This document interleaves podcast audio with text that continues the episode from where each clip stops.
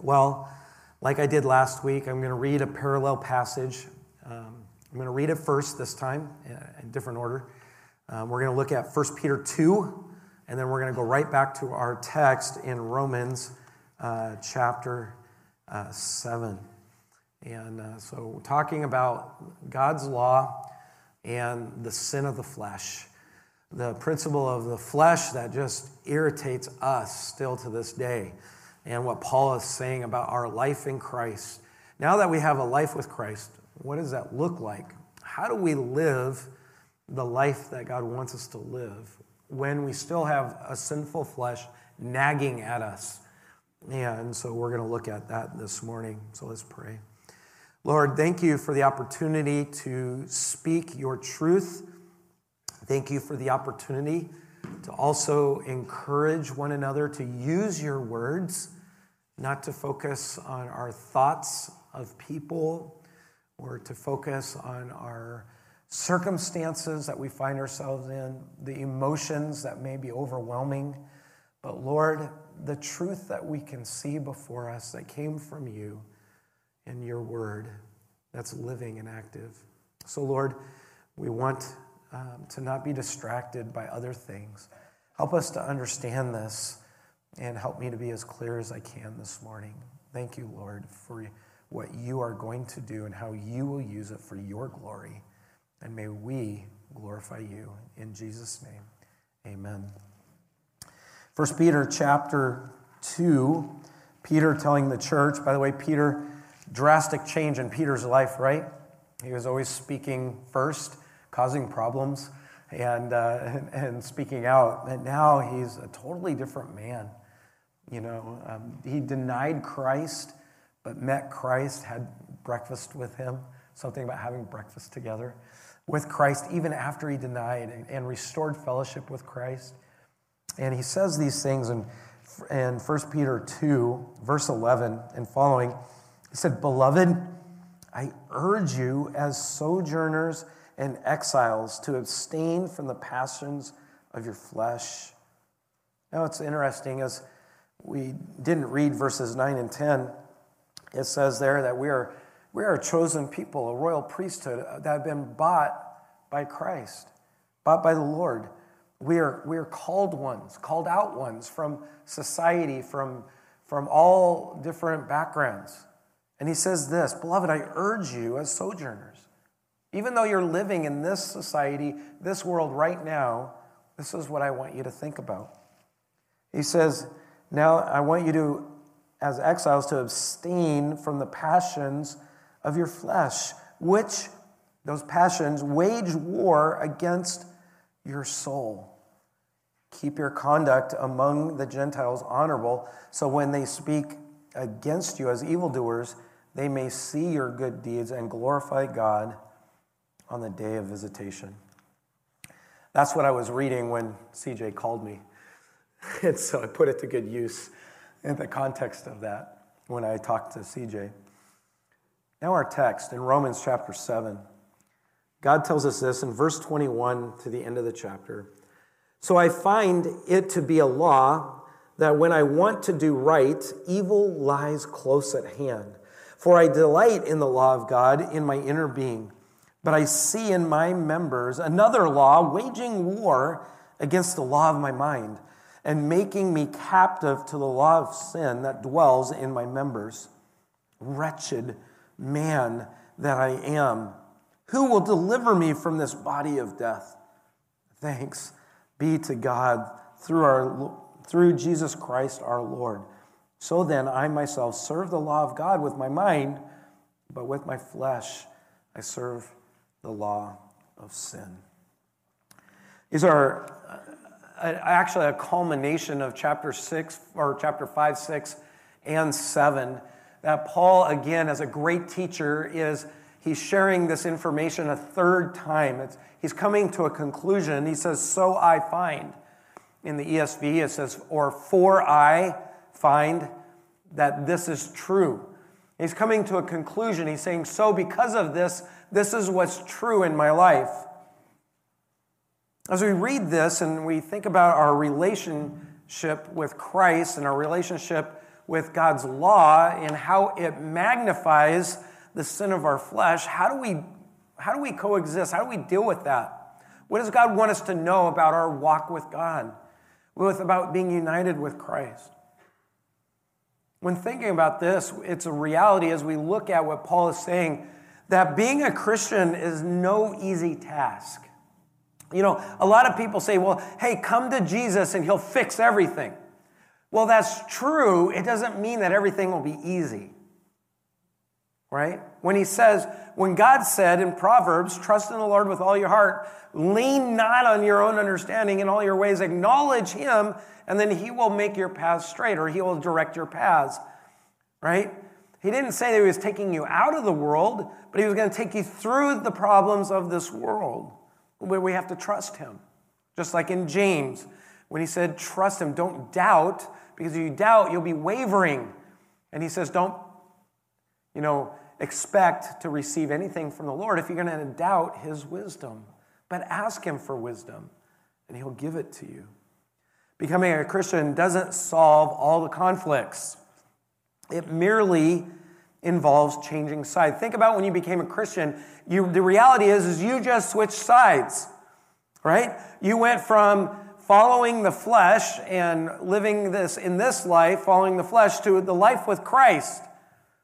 You switched allegiances. Before your conversion, you were enemies of God. That was the reality. Our struggle was a result, our struggle in life was a result of our opposition to God and being enemies with God. But when God saved us, we changed allegiances. No longer are we at, at war with God. He took us as enemies and he, he transformed us into his children, adopted us.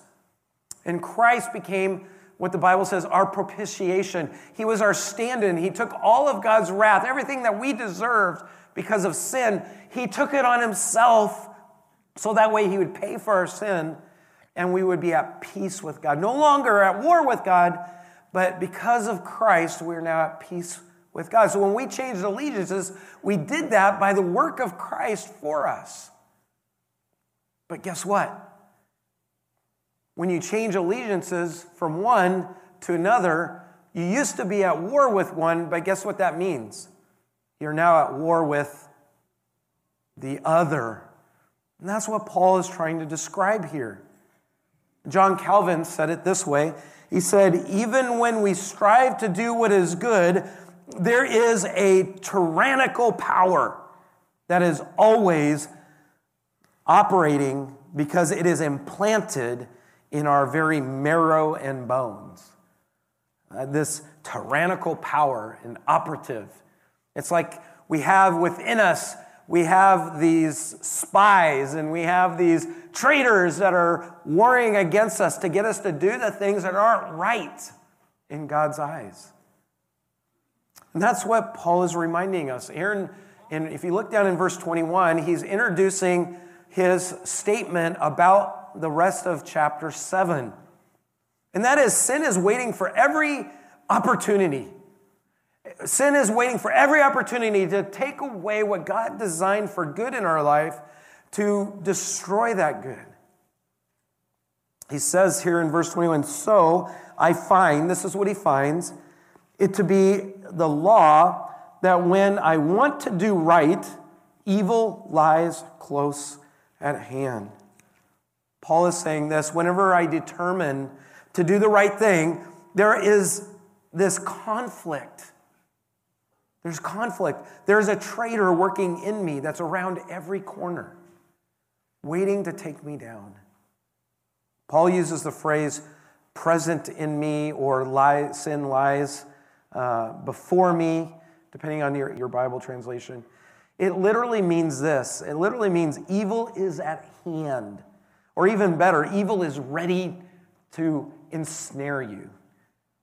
When I'm. Uh, basically, Paul is saying when I'm speaking uh, to do what is right and good before God, evil is ready to do just the opposite. When you read God's word and you see what you need to do, sin is just waiting to pounce on you to get you to do exactly the opposite. Have you ever seen that? When you know that there's something that you need to do and in you end up doing the exact opposite? It happens a lot. Here's the thing sin, um, sin is promising a reward. It's laying a trap for you. It's, it's saying, if you obey the sin, the flesh, there's a reward.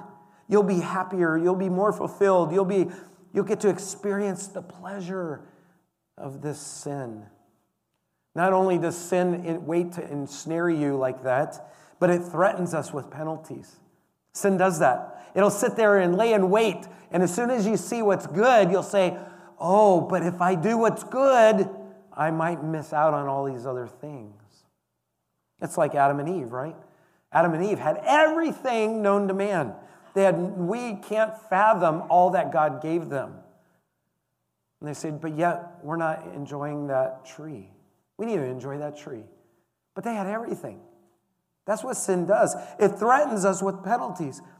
If we do not obey what sin says, you'll miss out on the fun. If you don't do what it says, this sin of the flesh that Paul is talking about is so powerful. It operates as a law, as a principle, threatening us, enticing us, and trying to, to move us away from what is right.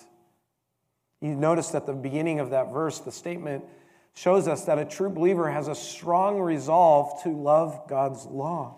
He actually says it twice. He says, I find it to be a law that when I want to do, to do, by the way, is to do under his own power. When I want to do it, he says it's something that I really desire to do. Verse 22, he also reminds us that it's a joyful thing. I delight in it. A true believer has a strong resolve to love God's word, to love what God says, to obey it. Jesus even went on to say, If you love me, you'll keep my commandments. There's this strong desire. But he also saying that strong desire also, that sin is waiting in lying in a trap to take us away from that. He says, So I find that the law is good and I want to do it, but he says, to win the war within, the idea is that we must understand the magnitude of this inner conflict. This is what Paul is getting at. To understand, to win this war that's going on, this conflict that we now, since we switch sides, we need to understand that because we belong to Christ, because of being a believer, that we're under this new war that's going on with our flesh. We can't ignore it. We talked about that last week.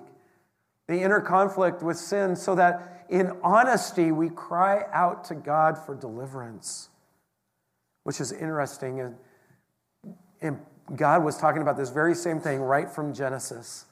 Paul undoubtedly knew this, but in Genesis chapter 4, verse 7, it says, The, Lord warned Cain about the sin and of his flesh and who was angry with Abel because of his sacrifice was accepted. Abel's sacrifice accepted, but his, you know, Cain, the brother, was not. He didn't do what God wanted. So God didn't, didn't reward, didn't bless Cain's sacrifice. And he was starting to get that seething anger within. So God warned Cain and it said, if it'll do well, it says in verse 7, if, if you do well, you will not, uh, will not your countenance be lifted up? And if you do not do well, sin is crouching at the door, and its desire is for you, but you must master it. He warned him. It's crouching at the door, just waiting to pounce.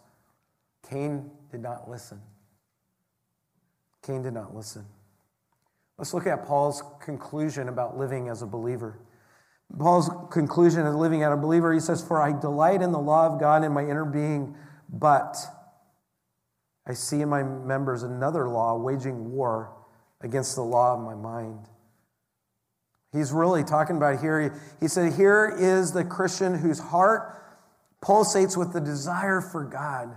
He's saying we should, he is joyfully content with God's law. He's saying that we should be joyful as well. He's saying, This is what I long for.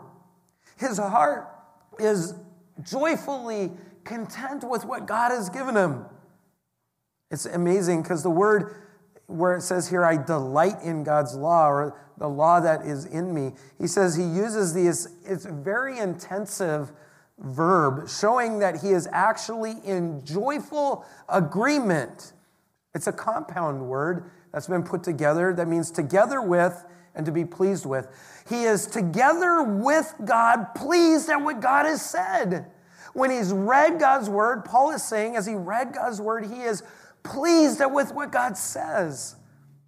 He's very content with that. It's really reminiscent of what Paul said in Philippians chapter 4, verse 6, when he says, I have learned the secret of contentment, right? Because in chapter 3, he's, he's learned that his pursuit is Christ. It's implying that the Christian rejoices with God in what his commands are. He shares the same sentiments about God's law that God does. He does not complain about God's word, but finds it an inward delight. We and the Lord are on the same page when it comes to his word. That's what he's saying in verse 23. But you know what happens when you see the word but, right? There's a problem afterwards. That's why when you go up and say, I'm sorry, but you've messed up. You're, right? Your heart has just revealed through your mouth that you're really not sorry. You're about ready to blame a circumstance or the person for your behavior, right? But he says here, listen, that is Paul's delight. He delights. He's saying, I am delighting my who I am in my new relationship with Christ. I delight in God's word, but I have a problem. Verse 20, 23. I see in my members. When he's saying members, it's referring to what we talked about in chapter 6 and the beginning of chapter 7. He's saying that in my in my my hands, my feet, what I look at, what I'm listening to, what I'm thinking about, in my members of my life, not members of my family, but in my body. In, in what I do, what I carry, what I do, what I think about. In my members, I see in my members another law, waging war against the law of my mind and making me captive to the law of sin that dwells in my members. He's saying we have a problem. We need to realize that we have this problem. Trying to find victory in the law always brings captivity. Paul says, I want to do the law. I see it's a great delight. I see that God is good. But every time I try to do it, all I do is realize I'm sinful. And it hurts me. I see that sin is waging a war against me. And it ultimately puts me into captivity. It's when he says law here, it's another word for principle. I see a principle in my life that God's law is a great principle to live my life by. It, it should control my thoughts, it should control my thinking. That's the law of the mind. Is if you go back to Romans chapter 6, 1 through 10, he says, I know, I know, I know. Be convinced of what you know. And he's talking about your life with Christ through the gospel. He's referring back to our context dictates, and he's saying that He's, he's like, look, the gospel has now controlled my mind. says here, he, it's in his mind. The law of the flesh, the law of sin, the law of sin is attacking what he knows to be true. He rejoices in God's word. He rejoices in what God wants. Paul is saying, and, and this is true about us. We know it to be true and our flesh attacks it. It's waging war, he says. Look at this military term. It's literally encamped to sur- the word for waging war is, is a, a group of people surrounding someone else. That's what it means here in the Greek. To wage war is to surround it, to beat it down. You see what our flesh and the law of sin is doing? It's trying to beat down what we know to be true about God. That's what he's saying. Paul says, I know that there is within me a different law with different desires. There's this different law that God gave me, and it wants to do God's will. But I know that there's another law, and it has a different set of desires, and it wants to kill the other law. It wants to kill God's righteousness. It says, when I focus on the law, that side never wins. I want you to understand what he's saying. He's not saying that you can never have victory. What he's saying is, is when I try to do the law in the flesh, that's what he's been saying all along. When it's me that's trying to do it, I'm going to lose it. I'm going to hurt it. When I try to do it, uh, it the, the flesh is going to kill me.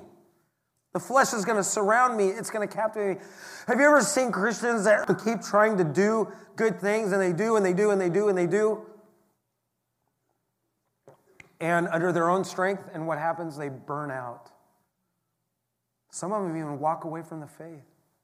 The flesh so devastates them, it captivates them, it captivates their soul.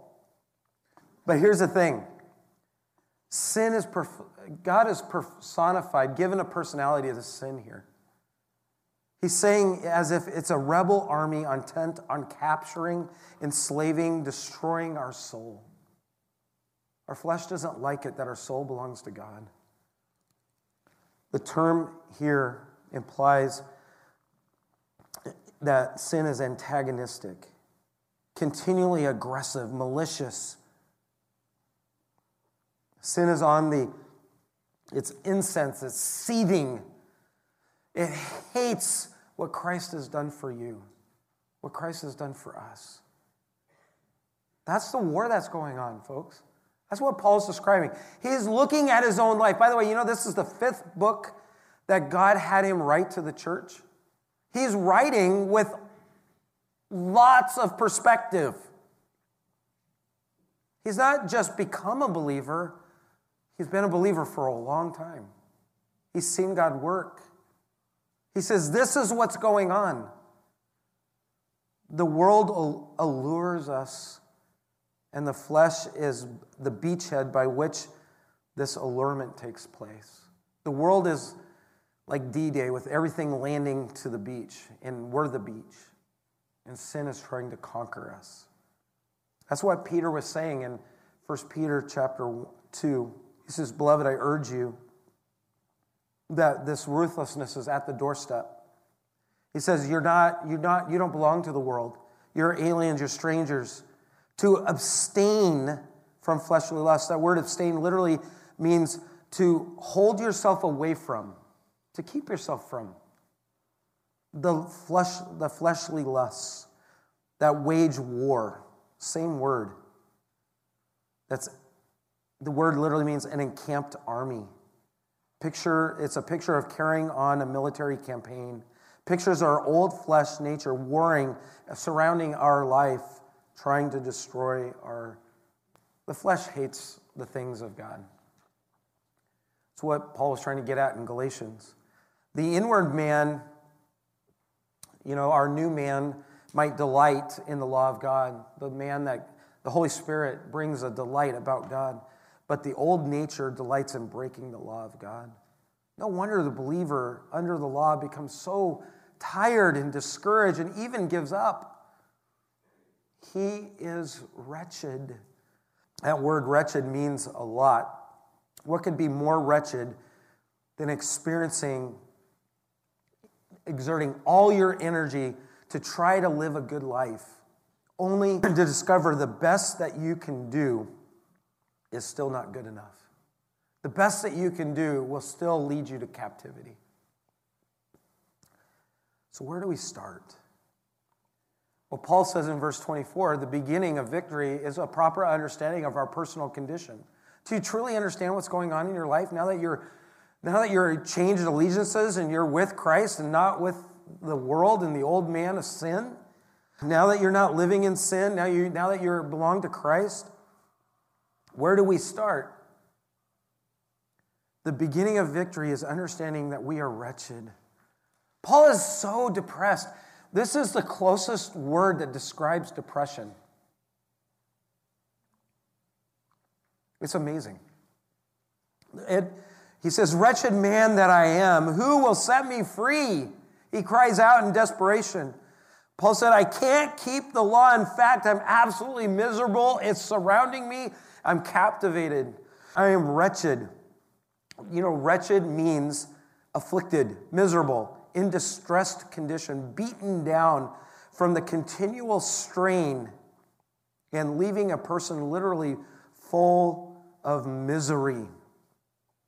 It's, it's usually, it's often used in the Greek when, when somebody is exhausted from hard labor. They feel wretched. Paul is completely worn out and wretched because of his unsuccessful effort to please God under the principles of the law. What he's saying. I can't do it. I can I see the law, I love the law, but if I try to do the law under my own strength, I fail miserably because the sin is just waiting there to surround me and to capture me. Galatians chapter 6. If you see anyone, if you're walking in the Spirit, you who are spiritual, help restore the one who's been caught in sin. They've been surrounded and captured, they've been caught. It's not describing a person who is habitually sinning, it's somebody that, that's been trying to do good but yet they've been doing it in the flesh. The flesh takes over, and the flesh surrounds them and captivates them, and they're now in sin. The beginning of victory is understanding who we really are, who, what the battle really is. If you don't understand the battle, you're not going to win the war. By the way, we don't win the war. Right? Verse 25. I love verse 25. It's another one of those but moments, right? Verse 25 says this Thanks be to God through Jesus Christ our Lord. You notice he mentions Jesus Christ our Lord.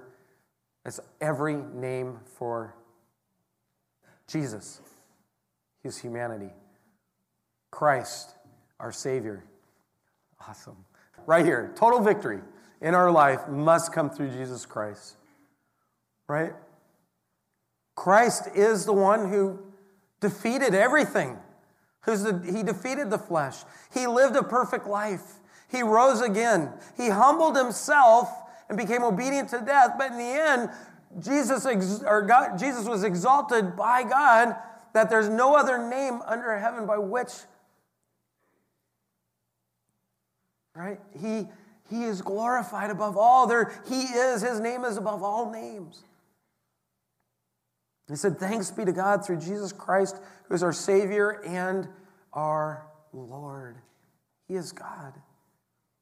Total victory in our life must come by Jesus. We need to realize what the real battle is in our life to understand who really brings us victory. Paul, his whole combination is saying, Look, I know I love God, I love His Word, I love who He is. But when I try to do everything for myself, I just get sucked into sin. It's hopeless. I'm, I, it just leads me into captivity. I have to understand I am really in my flesh wretched,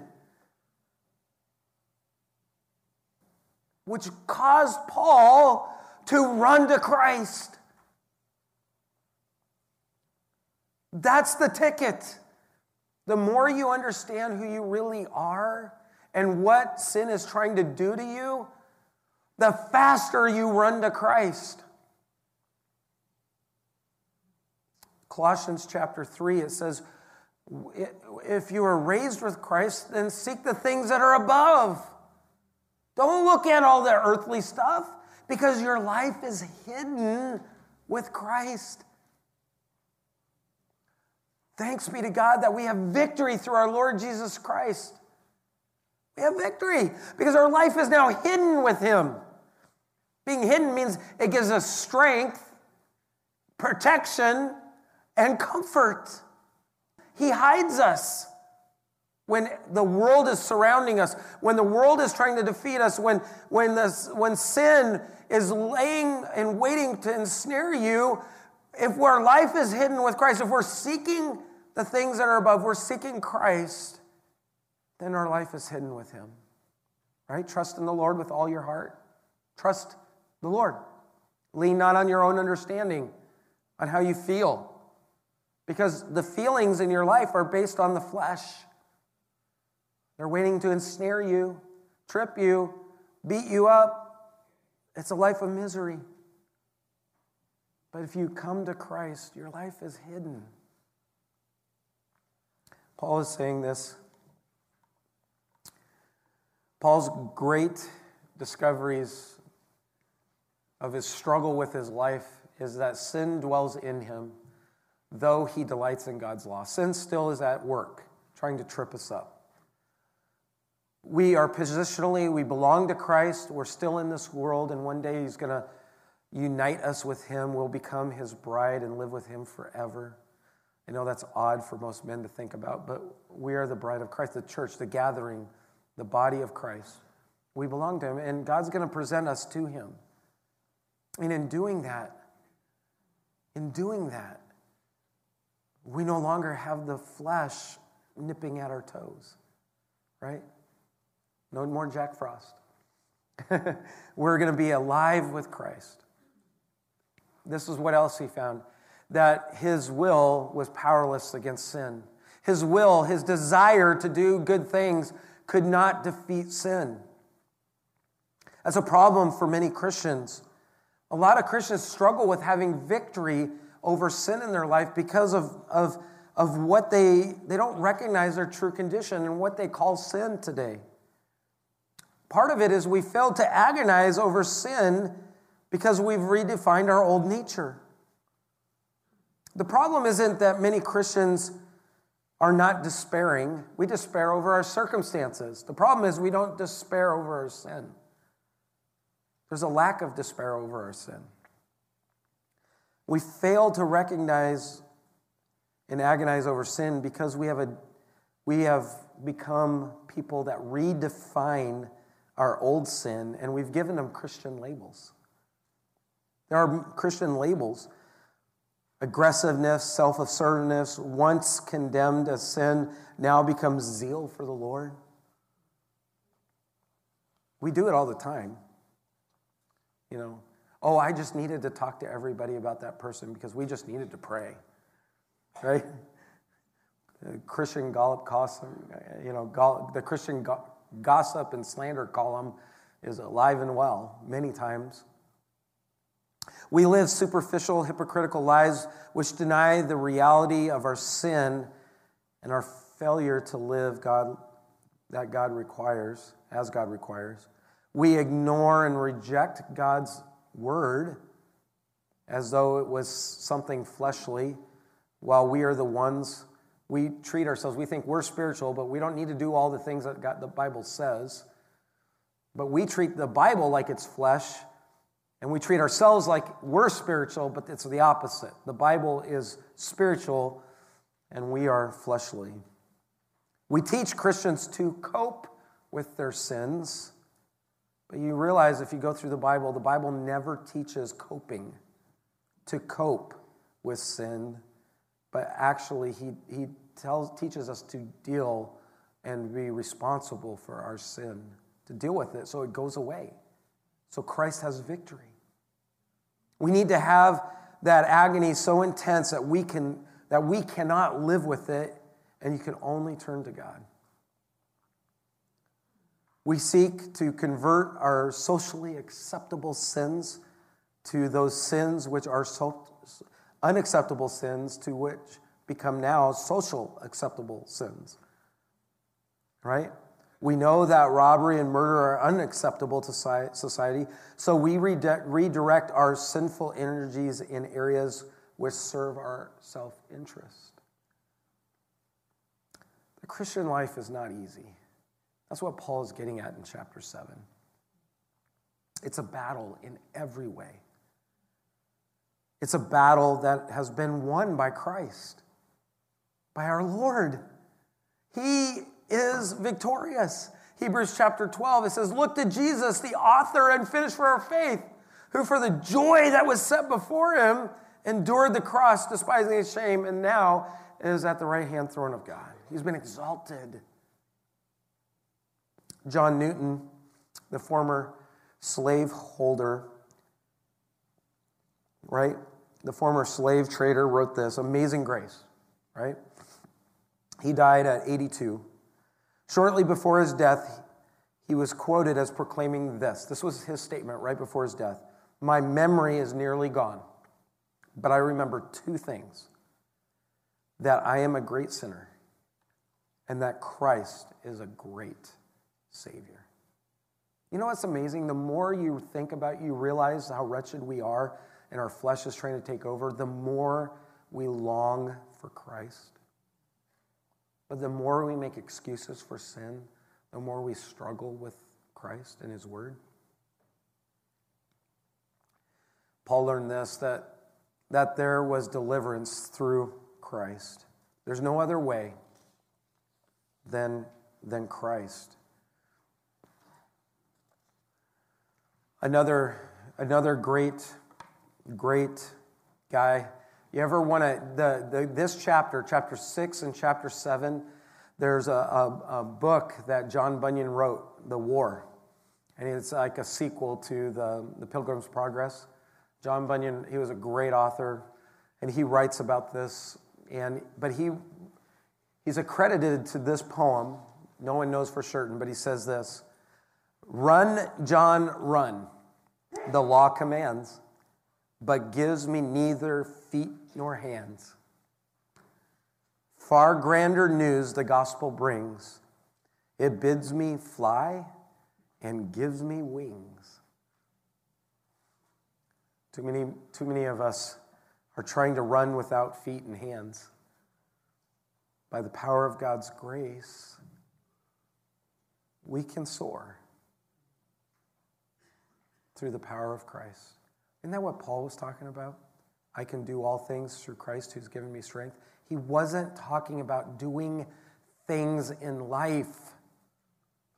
It, it was about the fact that he would have that Christ would give him victory over sin, that he'd be content, that he found his joy, he found his purpose in Christ.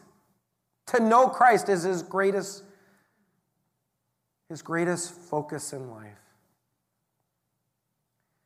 Here's the, here's the thing you will know Christ the most when you realize who you are the most. When we realize how great our sin is and what sin is trying to do to us. And that's what Paul realized. The victory of living a godly life begins here. And that's what Paul is saying.